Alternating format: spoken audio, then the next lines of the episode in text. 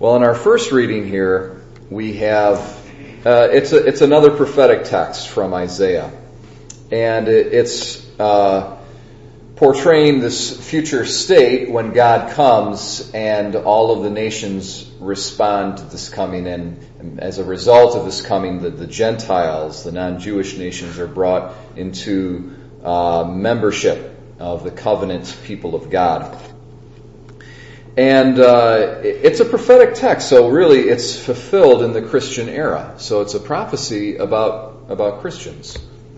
Um, but we want to ask ourselves, how, how can it be a prophecy about Christians when the main sign of these Gentiles' fidelity um, to God's covenant has to do with the Sabbath? You know, in the Christian era, the Sabbath is no longer uh, I mean, it's in a certain sense, it's kind of been translated maybe to Sunday, but I mean, really, technically, the Sabbath, along with the, the other laws, um, the Old Testament laws, they don't apply to Christians. So we see these Gentiles being brought into the people of God, and the main sign uh, of their fidelity is their scrupulous, uh, in the best sense of the word, scrupulous observance of the Sabbath. So, but this is a text about Christians prophetically. We know that. So, how then is it fulfilled amongst Christians? Uh, well, I think we have to ask ourselves, what, how did the how did the Sabbath function for the Old Testament people of God? It was um, like, uh, say, it was a marriage between a husband and a wife. It was the wedding ring. Okay, it was the symbol of the covenant between the two. And so, what what is our main sort of uh, symbol, I suppose, of the covenant between um, God and the people of God in the Christian era? Uh, I, I, think it could probably there's a lot of different readings here, but I think it's baptism.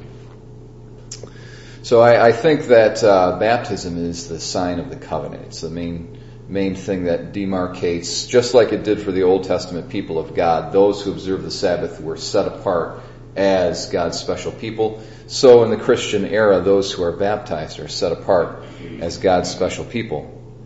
But here's the, the hitch, and I think the take home for us is the Sabbath needed a weekly observance. It was something that was renewed over and over and over again, and it was you, they had to keep the Sabbath. They had to observe it. They had to keep it. They had to be very careful and scrupulous to uh, make sure uh, that it was uh, lived up to according to the norms of the law.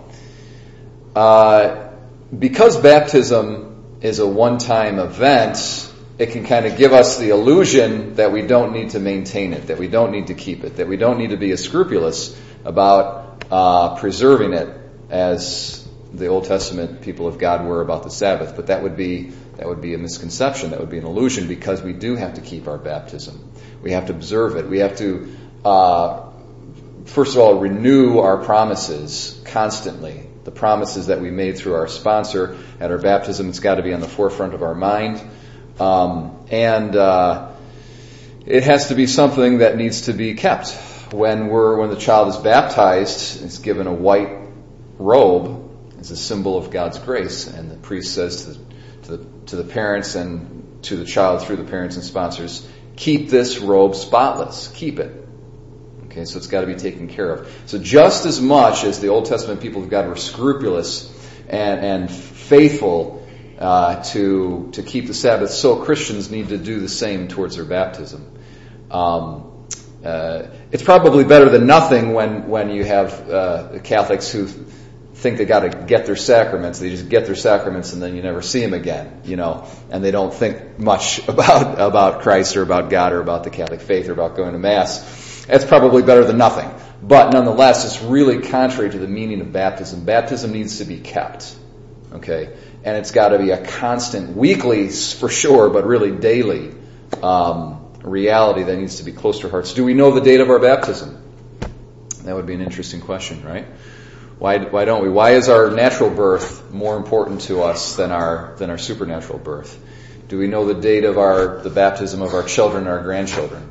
If we don't, why is their, why is their natural birth more important to us than their spiritual birth? So, you know, maybe this is something that we can kind of get in our for, in the forefront of our mind and celebrate that on a yearly basis is another way of kind of keeping our baptism alive uh, throughout the course of our Christian life. For indeed, it's that sacrament that really sets us apart as Christians, uh, and uh, it takes just as much or more uh, fidelity and scrupulosity, again, in the best sense of the word, um, to preserve it as, as the Old Testament people of God did for the Sabbath.